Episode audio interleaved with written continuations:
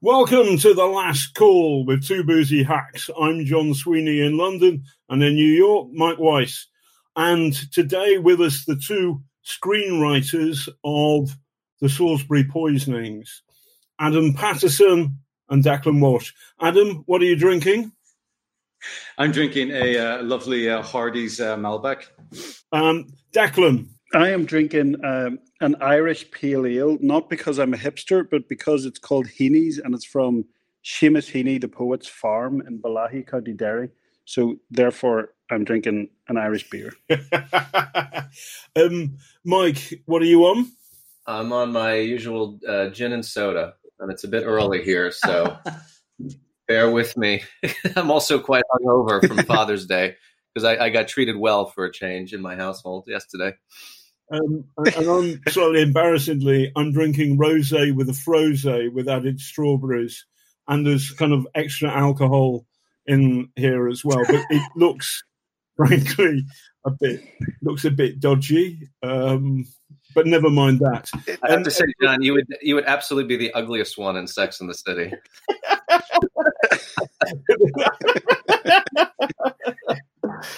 um, how can I put this? Fuck you. Um, anyway, so um, for a minute, uh, no longer than a minute, because otherwise it's too depressing. We have an argument about whose country is more fucked up, the United Kingdom or the United States. Mike? Uh, let's see. So Donald Trump had a rally in Tulsa, which wasn't quite on the anniversary date of a famous uh, anti-black massacre in 1921, I believe. Um, he did it a few days afterwards, you know, because he's decorous and well-meaning.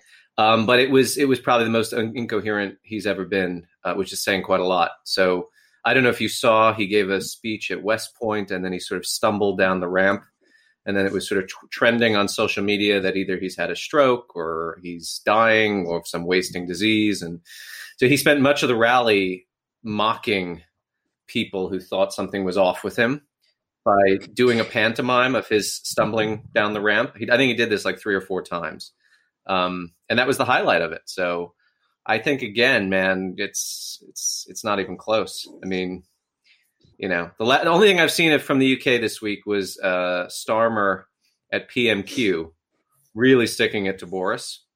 So it shows what the Labour Party has become now that it's got a proper man in the driver's seat again. It's a viable opposition. Um, and he's a quite likable guy. I mean, I, I, haven't, I've yet to be disappointed with what he said or done. So I think you, I think America's more fucked, and Britain is showing signs of life. I, uh, I disagree um, because I think I'm going to win my bet for, for our free listeners. They already know this, but I've bet 500 pounds on Joe Biden to win. Am I going to win my 500 quid, Mike? Yeah, I would say today, this week, I would say you're you're sitting pretty, but it's still what five months to go. Uh, the economy is sort of swinging back into action. I'm in New York today. In fact, phase two of reopening has begun, so you can sit outdoors at restaurants, cafes, and bars. Um, there was an article in the New York Times. A lot of people were spared poverty, which is not to say that they're doing well. Uh, they're still sort of barely making ends meet, but they were spared poverty because of the government bailout that was instituted. I mean, look, the economy will still be shit by November, and Trump will still be Trump. Uh, and every every poll that matters, including and especially in the swing states, shows Biden ahead. But what what always worries me is he's not ahead enough. You know, it's it's five points, four points, so it's it's still a tiny margin. Uh, uh, but yeah, I mean, you know, I, I, I feel okay at the moment as you know, uh, you know, my mood swings go from a state of equilibrium to utter catastrophic nightmarishness very quickly. So who, knows where we'll be next week? So, but, but in a nutshell, I would say Britain's more fucked because we've got five more years of Boris Johnson's rather rubbish government, whereas in in the states it looks as though you're about to say, or rather, this November you may well say arrivederci to Mr. Trump. Who knows? Anyway, never mind that. We're here today to talk to two um, actual, really rather good dramatists who um, dramatised the Salisbury poisonings. We watched in British TV. It's all hit America. When's it, uh, chaps? When's it going to hit um, American screens? In the fall. uh, with a capital F, uh, whatever um, whatever that means, September, October, um, I think. On AMC. So the fall schedule, as they call it. But um, so so this is the story about the Skripals, the uh, attempt by the GRU to poison them to kill Old Man Skripal, who they see as a traitor, and in the end, they killed an entirely um, an entirely innocent Wiltshire woman called Dawn Sturgess, and she was the victim of this awful bung plot um, by the GRU to take revenge on one of its own in a in the British cathedral town, the English cathedral town of Salisbury. What was it like? First of all, uh, Declan, what was it like digging into this story? So you'd recognize it because we just went about it exactly as we would have a panorama. Um, you know, boots on the ground. You you read everything you can, watch everything you can, and then as quickly as you can, you get down there. Draw up a list of everyone you want to meet, um, and use official or unofficial channels to get to them. So, you know, we'd go and talk to the police or the council officially, but then there were other people who we just knocked doors. Um, you know, we've all done it a million times. You just wet Wednesday night, knock someone's door and say, "Hey, I was wondering if you'd speak to me about this."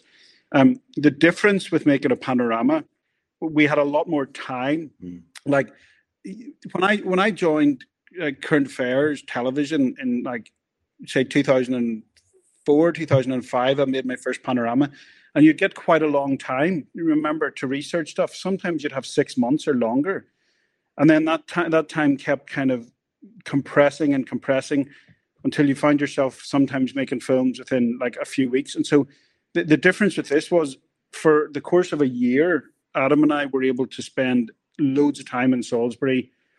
Uh, there wasn't an awful lot of pressure on our shoulders. It just it took as long as it took. And so it's kind of a pleasure to do journalism in those circumstances because you can speak to someone and you can literally give them two or three weeks to mull it over which we couldn't we could never do in journalism. You'd, you'd need an answer within a week, basically. Um, so for all these reasons, we had you know quite a lot of success. Uh, what do you reckon, Adam? No, I think you've covered a lot of it there. I mean, I think that it, that's it. It's time. Time is the big thing. Also, the, our timing, like it had been, even though the city had been saturated by the world's media for months it had been, you know, a, three or four months since Dawn's death. So the, the, the media buzz had died away a bit. And I think that allowed people to kind of pause, digest, consider, reflect, and then maybe be ready to speak again. Whereas when they're in that moment, it's continually compounding upon them and they, they don't know what's going on and their head's in a spin and it's very difficult to trust anyone. So I think it allowed us to, for example, approach the Sturgess family slowly, but it allowed that first meeting where we could say to them, listen, this is going to be a long journey you can step away from it at any time. But this is what we're about. This is what we want to do. And if you think that that's uh, the way you want to go, then let's keep talking. And as Deck says, then you could say to them, you know, take a few weeks. You call us, we won't call you. And um, and the agreement again with the BBC was from the start that if the real people didn't sign up, we wouldn't continue. Um, but we were commissioned to develop it before it was greenlit for production.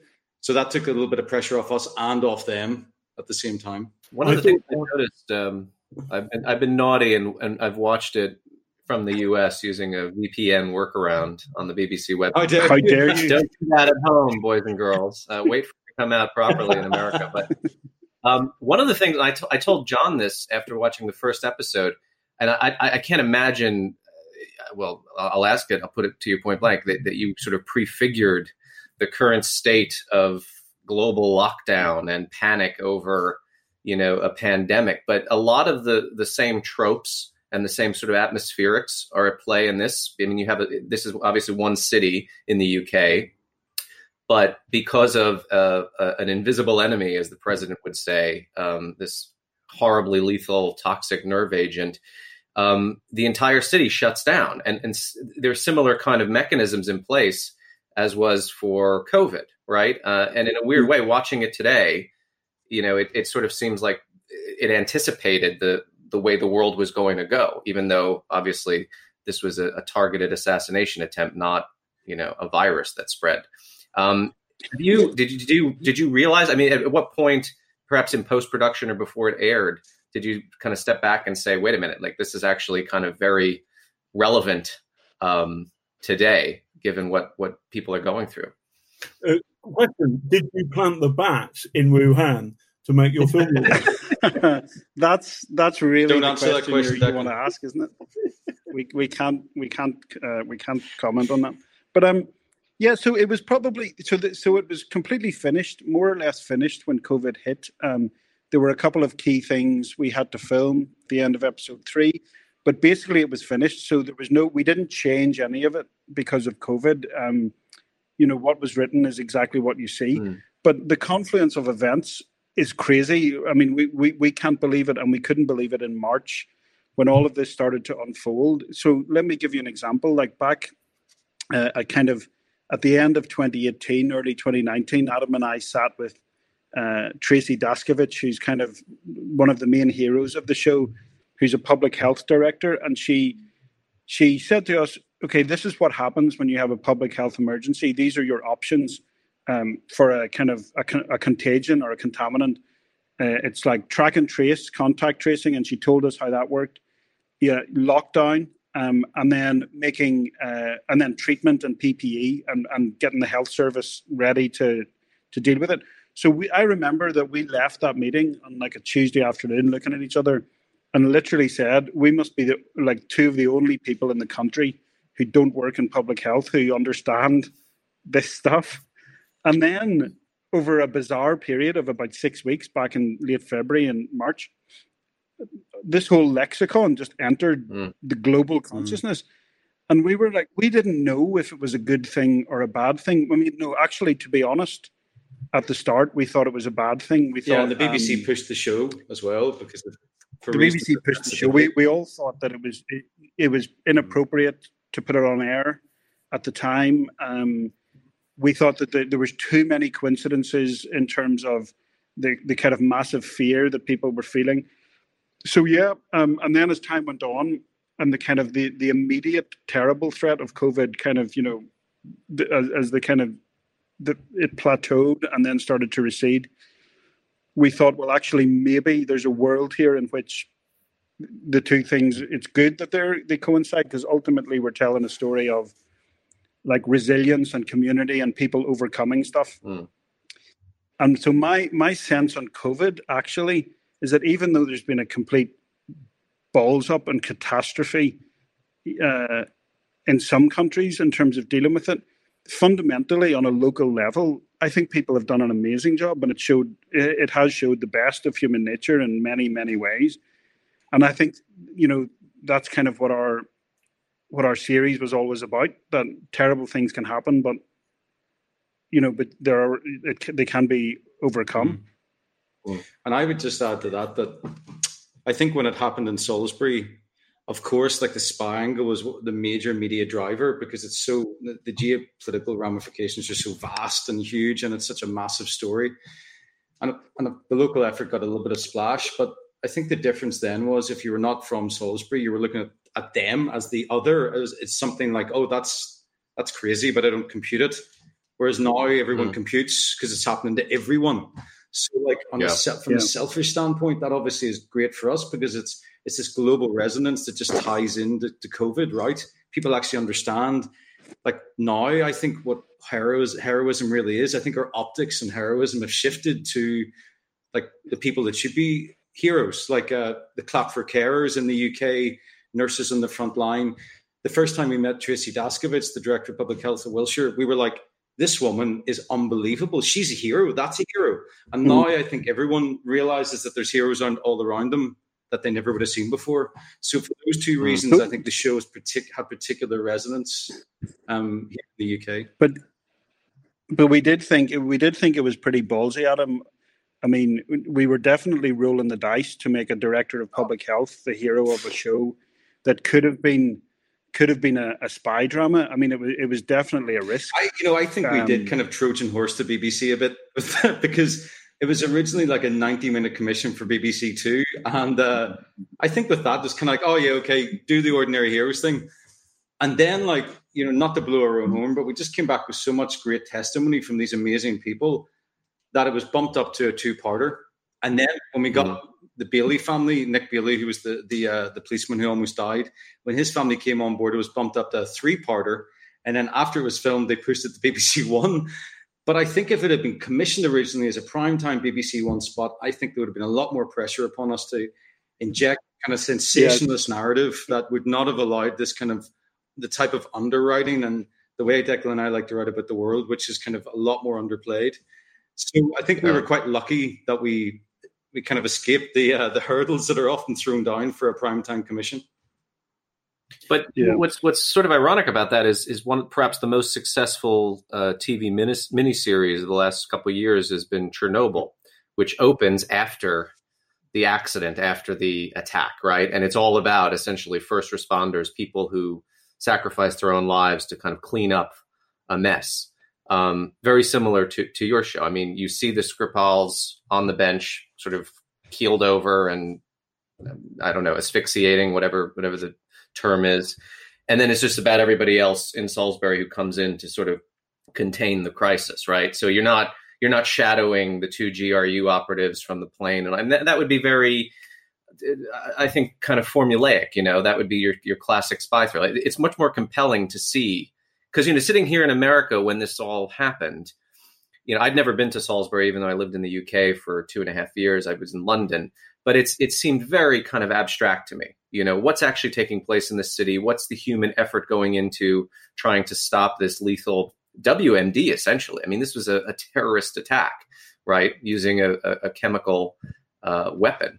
Um, and you really kind of bring that to life. You really show that this was way more of a kind of seismic effort than it seemed to be just by reading the guardian or watching msnbc yeah.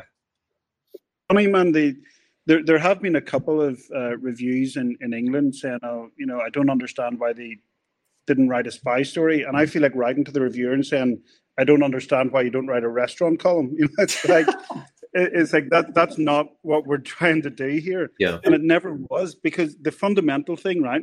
The journalistic instinct is is that you you write what you can stand over. Like Adam and I were very uncomfortable from the beginning in trying to write a scene that we couldn't, you know, double or treble source. Mm-hmm. Oh, how did they? How did they like? How did the people from British counterintelligence like your accents? yeah, they. I, I would say before we MI5 infiltrate the production. When they, when, when they heard Admiral, they're okay. When they heard the name Declan Lawn, they kind of got a wee bit edgy. It, it could never work out why. I would say be, before they let us in the building, there was some uh, deep people ought to know uh, that Adam Patterson is a very Protestant Northern Irish name. And, yes. um, and See, I thought you were from Kentucky. Sorry. and, and, Declan Lawn is a pretty Catholic um, name, and uh, blah blah blah blah blah. Um, so it's lo- it's love across the barricades, John. one one no, I, I, read one of the reviews. It's by a, a, a plonker called Hugo Rifkind, who said, "Why, why aren't there spy stories?" And and as it happens, just the other day, I did a um, a story for Byline Times about a dodgy PR man called Paul Blanchard, who owes a lot of people money and seems to be anti-Semitic and unpleasant. And um, Hugo Rifkind and I got into a spat on Twitter because this guy's interviewed a ton of Paul Blanchard's interviewed a ton of journalists, including me and Hugo Rifkind. And I feel there's something wrong about this podcast series he's done because basically, I think he's using it for other means, and it makes me uncomfortable. And Hugo Rifkind and I had an argument. His argument was that he couldn't possibly, he didn't want to give a copy approval, so therefore he couldn't ask um, for his name to be taken out of the podcast series. And I thought, no, you can say there's something wrong here. I, I uh, take my name away from your series, which is not to say I want copy approval. So Hugo Rifkind and I I think he's a plonker. He actually had a go at me on Twitter and said, Have you been drinking? And and I was absolutely, it was during the day, I was stone cold sober. So when he wrote this poxy review of the um, of your film, I just thought, well, fuck you, Hugo Rifkind. You, you, you, you like the fact that, that Hugo Rifkind is the son of Malcolm Rifkind, who is the Conservative Party MP. I think he sat on the what is it, the Foreign and Security the intelligence committee. The intelligence committee and he was he held that post by the way to bring it back to russian espionage and influence operations. He held that post whilst he was acting as i think an advisory board member of conservative friends of russia which was this front organization founded by a guy who was since PNG'd prior to Skripal, a guy called Sergei Nalobin, who was an SVR officer working out of the embassy in London. Under the political director was his diplomatic cover. Anyway, this was one of the first front organizations created by Russia in Europe to push their agenda using right wing populist politicians. And Luke Harding uh, and I wrote about these guys. And just before Nalobin got PNG'd, and I was later told uh, the, the articles that we wrote gave Malcolm Rifkind his easy out to abandon this whole thing. Because what is a Tory MP mm-hmm. doing essentially working for a Russian front organization in the UK? Um, is it so, possible then that son Hugo is, is actually working for the Kremlin? That's why he wrote the uh, wrote a poor review. Is that your? Or you know, he's just he he, he was bouncing on daddy's knee, hearing about spy yarns growing up, and that's what he wants. Anyway, this is this has got a weird tangent about Hugo. I'm going to talk about the uh, all concerned that I any wrongdoing, and obviously uh, we're joking. Um, and Hugo's entirely entitled to his own opinions. But I thought it was very ballsy of you not to do the spy routes. Um, and uh, Mike, uh, you, you, I don't know if you know that Mike's writing a book about the GRU, so he was very angry because he was hoping, hoping, to pinch your homework. No, actually, um, you know, go on. Sorry, I, we've talked. No, how, how, how's the book going, Mike?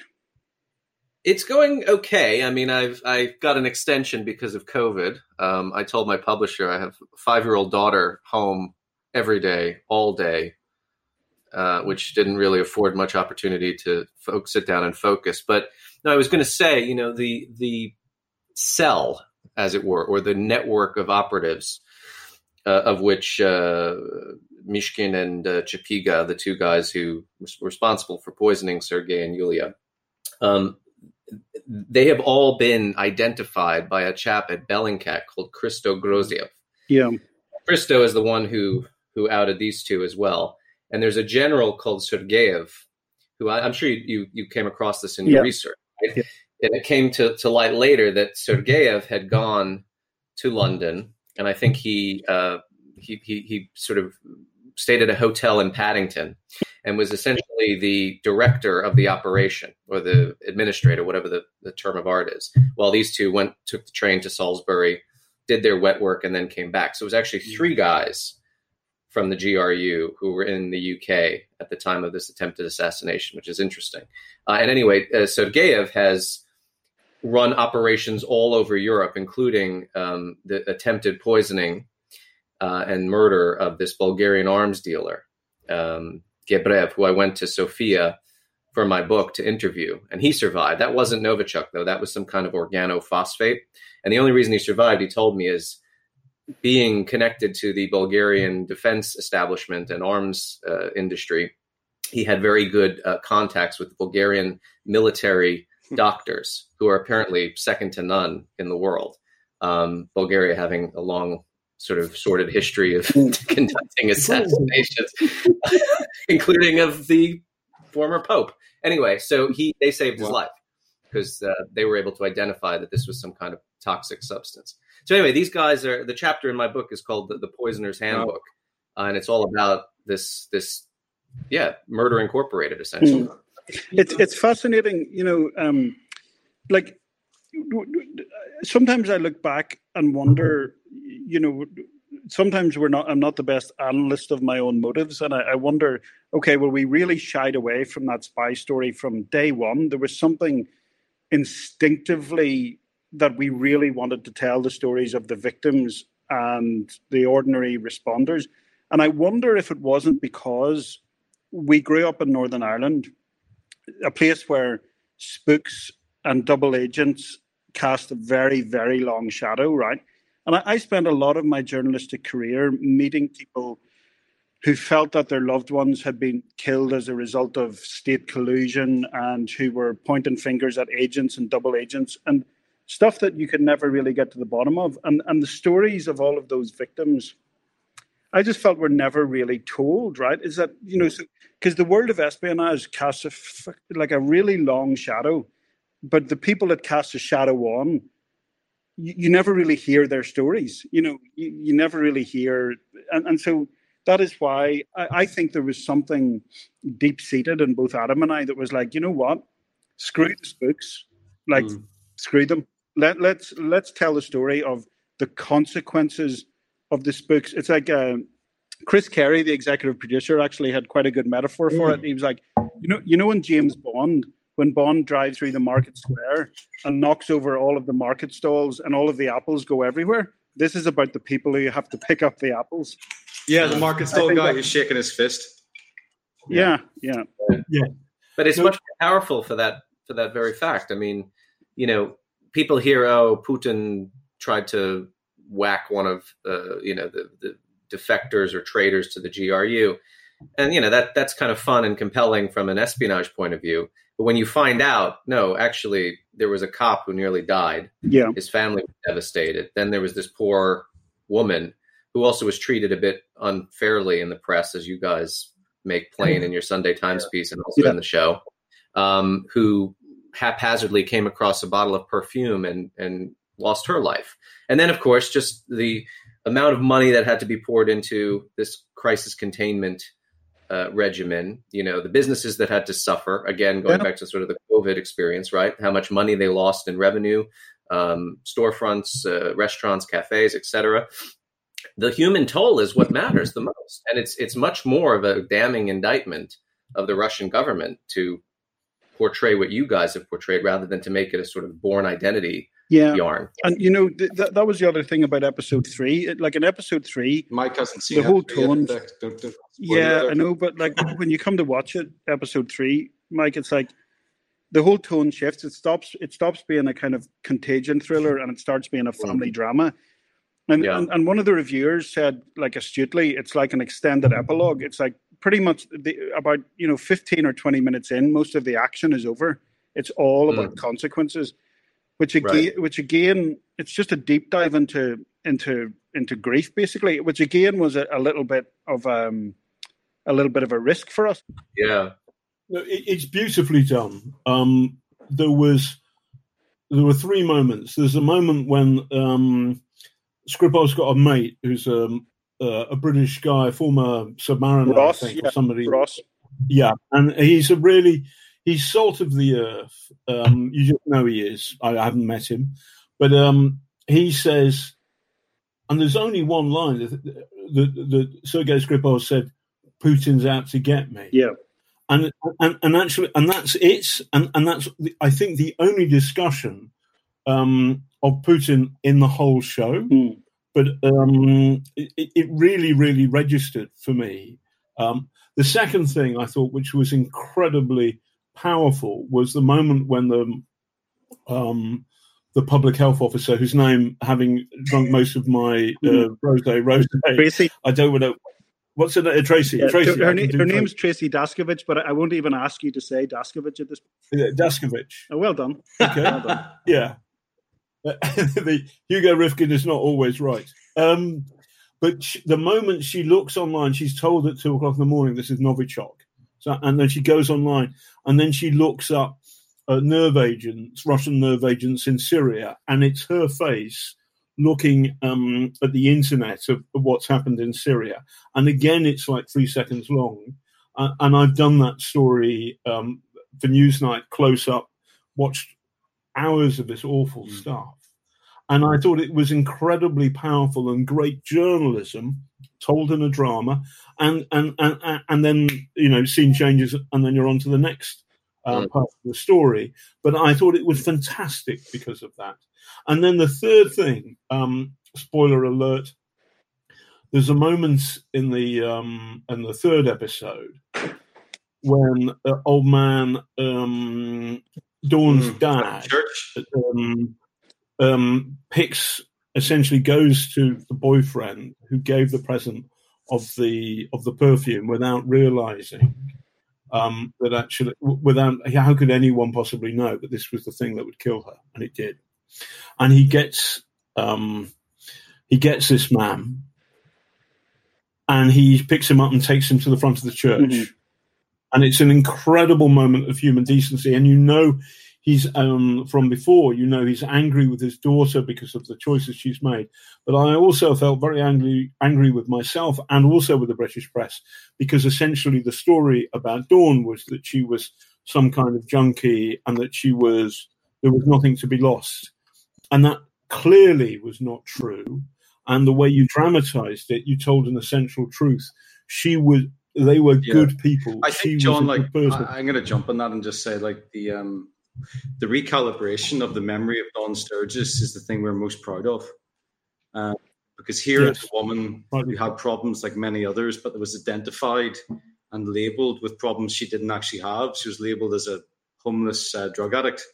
And she had meant she was neither. She had mental health, some mental health issues. She had uh, problems with alcohol, like a lot of us on this Zoom call do.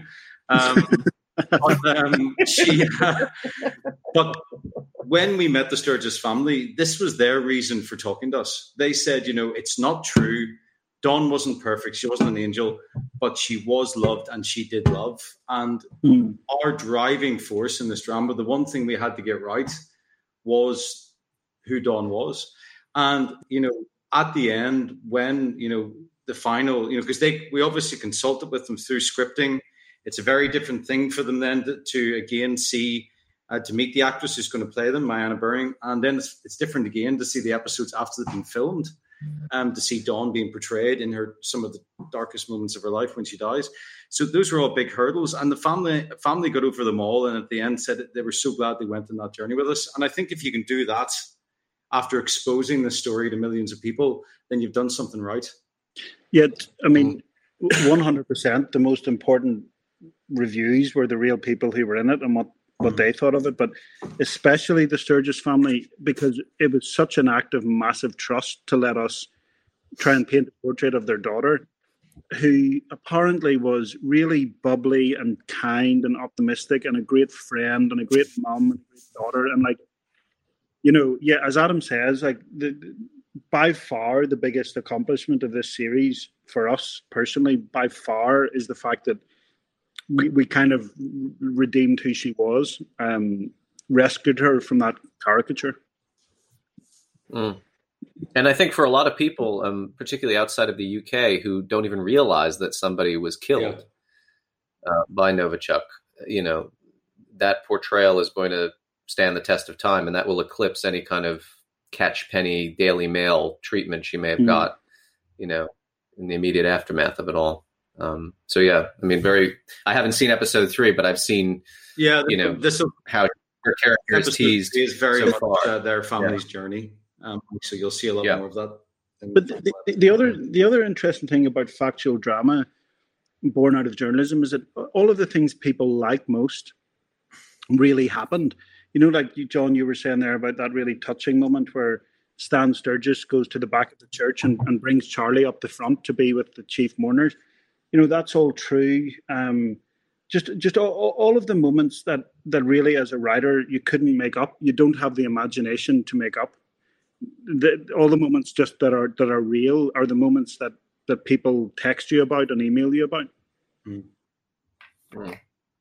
That's um, yes. It, it, honestly, it was. I just felt cross with myself because I'd read the kind of Daily Mail spoon feed. This this woman's um, a junkie, da da da da da, and you kind of there's a part of me that I that, that wrote her off, and then suddenly, as as the drama develops, you understand that's not true.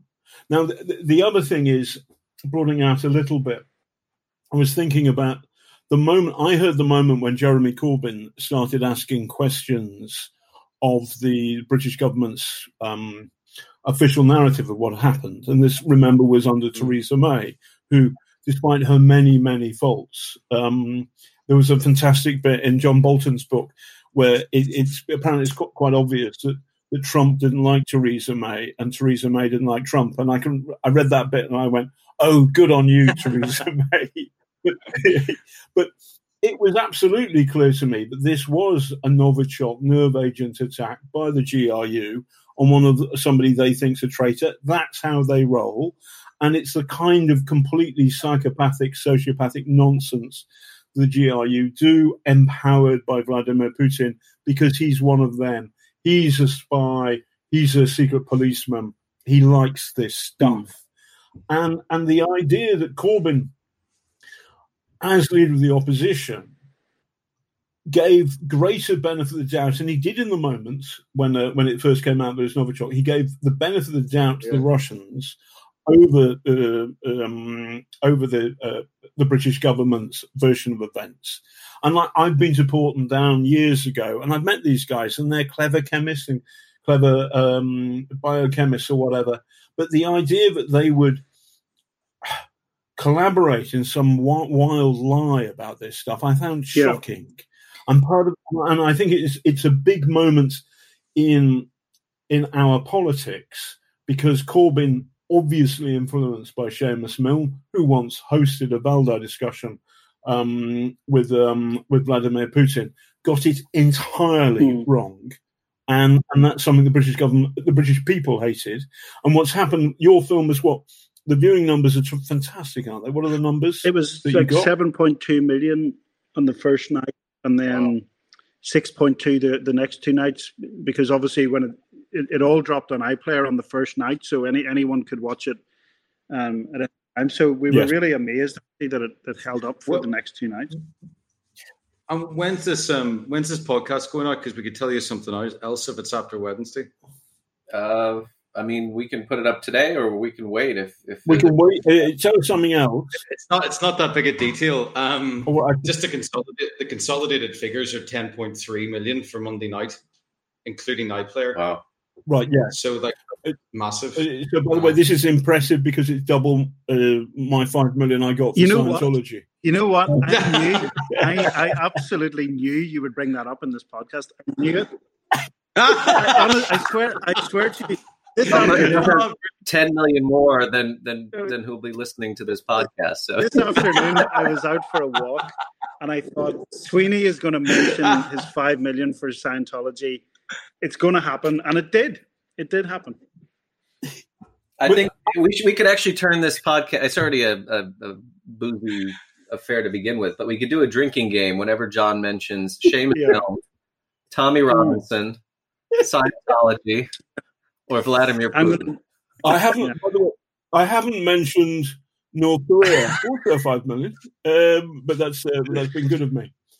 So yeah, so I felt that there was the viewing numbers and this sense of um, of this sense of people seeing the heroism in ordinary people, and that kind of is also reflected in um, in how um, how the um, COVID's been for so so many many people around the world in Britain uh, too as well. It was um, uh, it was weird and very very powerful. Anyway, what are you doing next? The Secret Life of Hugo Rifkin. Um, we're we're thinking of doing the Secret Life of John Sweeney, but it, we're not sure we can get a we're not sure we can get an R rating for it. You'll have to Trojan yeah, horse that one big time. Yeah, yeah. You need a serious a, lot, a lot of legal issues. Yeah. um, so let me ask you this though. Um, you know, even though you didn't really focus on the, the, the GRU side of things, you know, for my book, and and I've talked to dozens of past and present intelligence officers all across Europe. And I said, look, why why go to this trouble to off a guy who was in a Russian prison for what six years or more because he had been caught. He was a defector in place. They caught him in Moscow, and then he was traded as part of the spy swap with the um, SVR officers who were caught as part of Operation Ghost Stories, that the famous yeah. FBI busted up ring of Russian spies, including Anna Chapman. So why years later wage this attempt on on a guy you could have easily killed in prison? Um, and I never got really a coherent or satisfactory answer, but I was told, in a way, it's not really about Skripal. It's about deterrent mm-hmm. capability. So in other words, you know, and because I said, you know, they, they they failed. Not only did they not kill him, but their guys got caught on candid camera and their their identities were outed and all the rest of it and then all these expulsions. Say, yeah, no, no, no, it doesn't matter. You see, the GRU in particular is brilliant at turning tactical defeat into strategic victory. So they go after this guy who, as you say, had been in Russian custody, could have been easily whacked on mm. Russian soil any number of times over the course of almost a decade. But then he is released back into the West. He's domiciled in a sleepy cathedral city under his own name because he's considered to be so untouchable or so kind of past his prime. Nobody's going to want to screw with him. And then not only do they try to kill him, but they use a WMD to do it. So if you're sitting in the aquarium or if you're sitting in the Lubyanka and you're thinking about going to spy for the Brits or the Americans, or even just mm. defecting and quitting the, the life, this is what the future that awaits you, right? So in a way, Putin won. This was hugely successful. I, yeah, I think that's true. Um, and even in popular culture, uh, there's a really brilliant uh, French spy show, show called The Bureau. Yeah, I've watched that. That's great.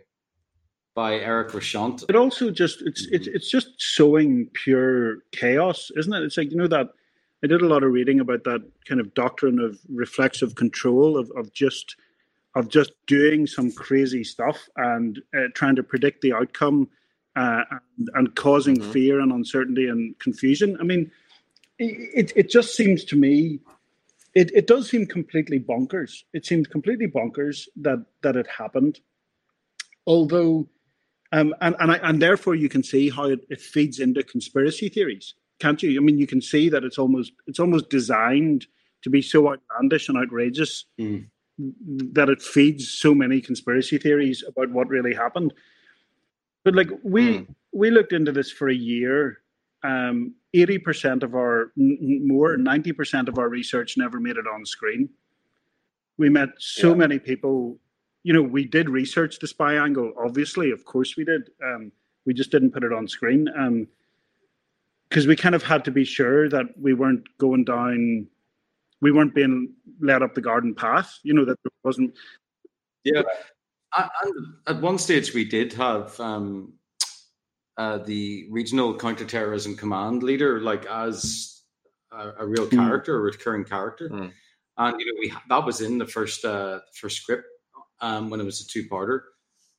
Um, but it, it, felt, especially when the Bailey, when Nick Bailey's family came on board and we started integrating their story, that that was a story that really was just pulling us out of this story of ordinary heroism, and it was a different story. And and again, we all just looked at ourselves and said, "Well, that's the story we said we weren't going to get into, mm. so let's just stay away from mm. it." But it was hard because she was a great character, and there was some brilliant moments that we were then we lost. But that's just the nature of the beast. Was that was that the um um?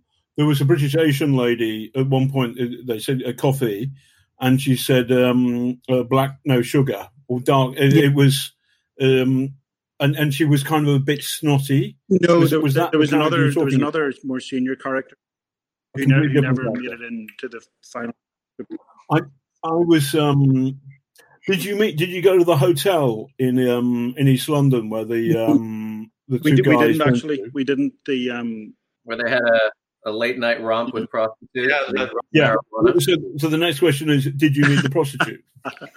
um, I mean, it's kind of extraordinary just how. Oh, wait, this is this is every uh, BBC Panorama. The best bit of it was based in Northern Ireland in Belfast, and and I've just got a terrible flashback of, of the, the, the, you know schmucks like me. We come from London thinking we knew things, and then we would be slowly reduced to an alcoholic mess in various bars in Belfast. Well. Uh, people like Adam and Declan would take the piss out of me and also explain reality in a way that didn't quite understand it. And this anecdote that they've just uh, skimmed through is, is giving me a flashback of what it's like to be in a pub near the BBC office in Belfast. Well, I don't know if I should, uh, if that's a compliment or not, but I'm going to take it as one. Yeah. no, I miss it. Not long after they tried to kill Skripal, they sent a cyber operative team to The Hague. Uh, to I think it was was it the Hilton or the Radisson? Anyway, it's a hotel which is right next to the headquarters of the OPCW. And this is what they called a, um, a close access hacking job. So they actually had boots on the ground to do this. And out of the boot of the car, there was all this gear that they. And anyway, um, one of the uh, the Dutch counterintelligence officers that I, I spoke to about this you know, obviously these guys had been tracked the minute they landed in Amsterdam, took the hour car journey to The Hague. They were met at the airport by a guy from the embassy, which is a big no no when it comes to clandestine operations. Never send a diplomat from the embassy. I said, and then you guys swooped in. So they obviously got close to penetrating the OPCW. He's like, well, I can't talk about that. I said, but you know, they're just so stupid, right? He's like, yeah, well, you don't even realize it was like four or five guys, and they had about nine different mobile phones amongst them. And the minute we swarmed in and, and nabbed them, one of the guys took one phone and threw it to the ground, trying to, to smash it. Not only did he not smash it, the, the, the, Dutch guy said he told us which phone is the most important one. And on it, of course, was stuff um, which would have got this guy into hot water back in Moscow. So probably cavorting with prostitutes or pornography or something. That I said. So time and time again, investigating the GRU as mm-hmm. distinct from the FSB or the SVR. It's like the Keystone Cops. They act like morons. They have no regard for the rules of mm-hmm. clandestinity. The tradecraft is awful. Again, the same comment. Yeah, but you don't understand. These guys, their picture was taken all over the, the Netherlands. They can't travel anywhere in Europe anymore. But I guarantee you they went back to Moscow conquering heroes because they came this close and they showed a EU uh, country that we can penetrate. We can we can send our guys anywhere and we can do anything. We don't even try to hide it. We're not even trying to hide it. No, we almost like they want to get caught because that just increases the the, the sense of dread and menace.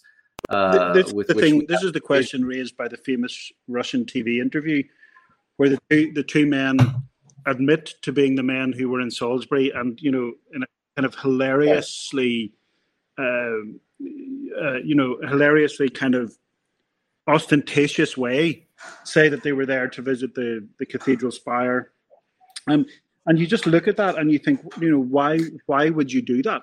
What, why why yeah. would you? Why would you? I mean, I, I still ask that question. Why would you be so ostentatious about about about what you've done there. So my my thesis is that once they were burnt, they were then repurposed as essentially trolls, right? Go on telly, go on RT, which is Kremlin media, uh, do this interview, claim that you were homoerotic, yeah. if not openly homosexual sports nutritionists going on holiday together, and not only describe a cathedral city in the most kind of pro, but, but literally read from the Wikipedia page for Salisbury where you give the exact number of meters of the fucking fire. I mean, it's like the whole thing this was just designed to take the piss, right? To show the West, look, we know we did it. You know we did it, but you can't prove it. And not only that, but now we're going to put out all this bollocks to, as you say, kind of create conspiracy theories, just so a little bit of skepticism and doubt. And everybody's going to sort of cannibalize themselves coming up with alternative narratives, how this could have happened or how MI6 in collusion with the CIA did it and blah, blah, blah, blah, blah. And hey, I mean, if, if even uh, Jeremy Corbyn is kind of trafficking in these these tropes, and even I think Donald Trump at first was a little bit skeptical that this was the Russians, then you, you've succeeded, right? You've created an information operation on the back of an of an attempted assassination. Now, the, the counter argument to that is uh, I've forgotten the guy's name, but it's something like Boromov or whatever, who was the head of the GRU. He met shortly after this operation goes south. He met with an unfortunate accident, mm. and um, and it was when I looked him up on the. So this is the head of the GRU. Suddenly, he died of a mystery illness. Some about four or five months mm. after Salisbury happened. And I think the other thing is, and, and this is in part down to Adam and Dec's drama that that this isn't a joke. What happened in Salisbury is not a joke. Is not something the British people like at all. They mm. get it. Um, I think all of us feel sorry that we were we didn't get the story of what happened of who Dawn Sturgess was right, and it's great the drama has properly corrected that story so that uh, the family can have some kind of closure on it. But also, I think that Boris Johnson's government is in trouble the longer they they don't issue the Russia report. Mm. So, so weirdly, you're right, Mike. Yes, the, the Russians won. The signal has gone out to Russian wannabe defectors: don't do it because you're going to get killed. At the same time, certainly it's true of the British public, and I think also um, the American public, if they get to watch this, they will see there is something dark and sinister and wrong about the power, the hmm. master of the Kremlin, how the GRU operates. And and and I felt I did feel a, a, a real kind of yes moment when there's Tracy looking at what Syrian poor ordinary Syrians have had to put up with nerve gas in Syria, and then suddenly it's dropping in Salisbury. So I think down the track this won't be forgotten, and and and that Corbyn suffered, I think, electorally for his mistake in giving the mm. Russians the benefit of the doubt. So, so yes, you're both right, and I think with time, um, there is there is there will be a reckoning for this. And I also, and I'm looking at the the poll numbers at the moment. I wonder whether Putin will get his his vote. Mm. I mean, he keeps on staying in power, and staying in power, and staying in power. There'll come a moment when when suddenly it doesn't work well, anymore. It, um, and that's possible. possible. He might not win his his new see, constitutional. Here's, here's the thing: like I, you know, like sometimes I'm uncomfortable speculating because I just like talking about stuff that I definitely know about. But I think what you can say about the series that we wrote is that it's a series written by two blokes who were exhausted by spookery, you know, who were investigative journalists out of North for a long time. And who just kind of had our fill with the long shadow cast by espionage and agents and the, the horrific consequences that that world um, can have for ordinary people because it's not it's not always discreet and self-contained. It can spill over and and mm. it can cause the most horrific grief for ordinary people. And so that that was the kind of the the the central place that this came from, where like after 15 or 16 years of just living in a place where that is still dealing with the terrible consequences of, of, of spooks and agents having free reign, we were just like, you know what?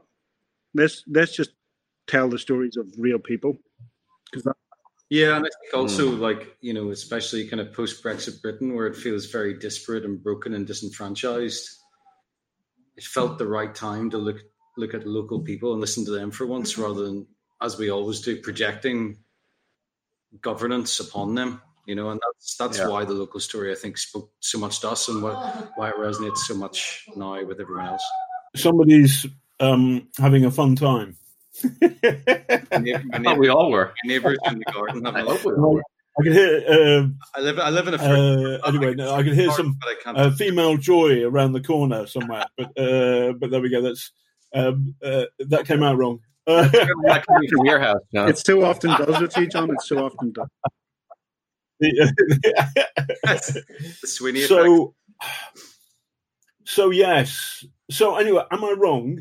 do you think there'll be a, a, reckoning over Russia? Do you think um, you would have thought about this a bit? Do you think Putin's Putin's running out of road? Do you think Trump's running out of road? Do you think Boris is in trouble over not um, publishing the Russia report? I mean, the, the honest answer is I don't know, or I think something different about it. About it all every day. It's like you know, sometimes I think we've reached the high watermark of kind of, you know, reactionary liberalism and that that even the COVID crisis is going to change everything in the way we interact with each other. And then and then the next day I'm I'm more despondent. I, I mean, the one sliver of hope that I see is the kind of Keir Starmer and his performances at PMQs. So I read a great tweet the other day that was uh, for a Tory Boris Johnson sure loves being publicly owned, which I thought was great. Um, because like every Wednesday, you know, Starmer is just is is just uh, going through. So I don't know. There's slivers of hope, um, but I that, that's it. I, I oscillate wildly between thinking in five years' time we're going to be in a much better better place, and, and thinking that we're also potentially on the edge of a precipice. Yes, I yeah, feel the same. I don't think Vladimir Putin is running out of road. I mean, there was a, I saw a journalist, a Moscow correspondent, post the other day that uh, kiosks had already begun selling new revised editions of the Russian Constitution before the referendum has been held to revise the Constitution. So it gives you a sense of of where things are headed. Um, you know, look, eh, he's proven Putin that is adept at navigating various crises from economic implosion in 2008 to sanctions starting in 2014 to now the COVID pandemic, which has hit Russia particularly hard. Um, I think it would be naive to think that he's on his way out in the near future. It's not to say, of course, there's not long term prospects for democratization in Russia. Um, as regards Trump, yeah, I mean, I, as I said at the at the outset, I think he's he's he's doing the worst electorally um, that he ha- has ever done in the last four years, and there's a good chance he won't get reelected. But then again, I mean, you know, I go back and forth on this, as you know, John, all the time.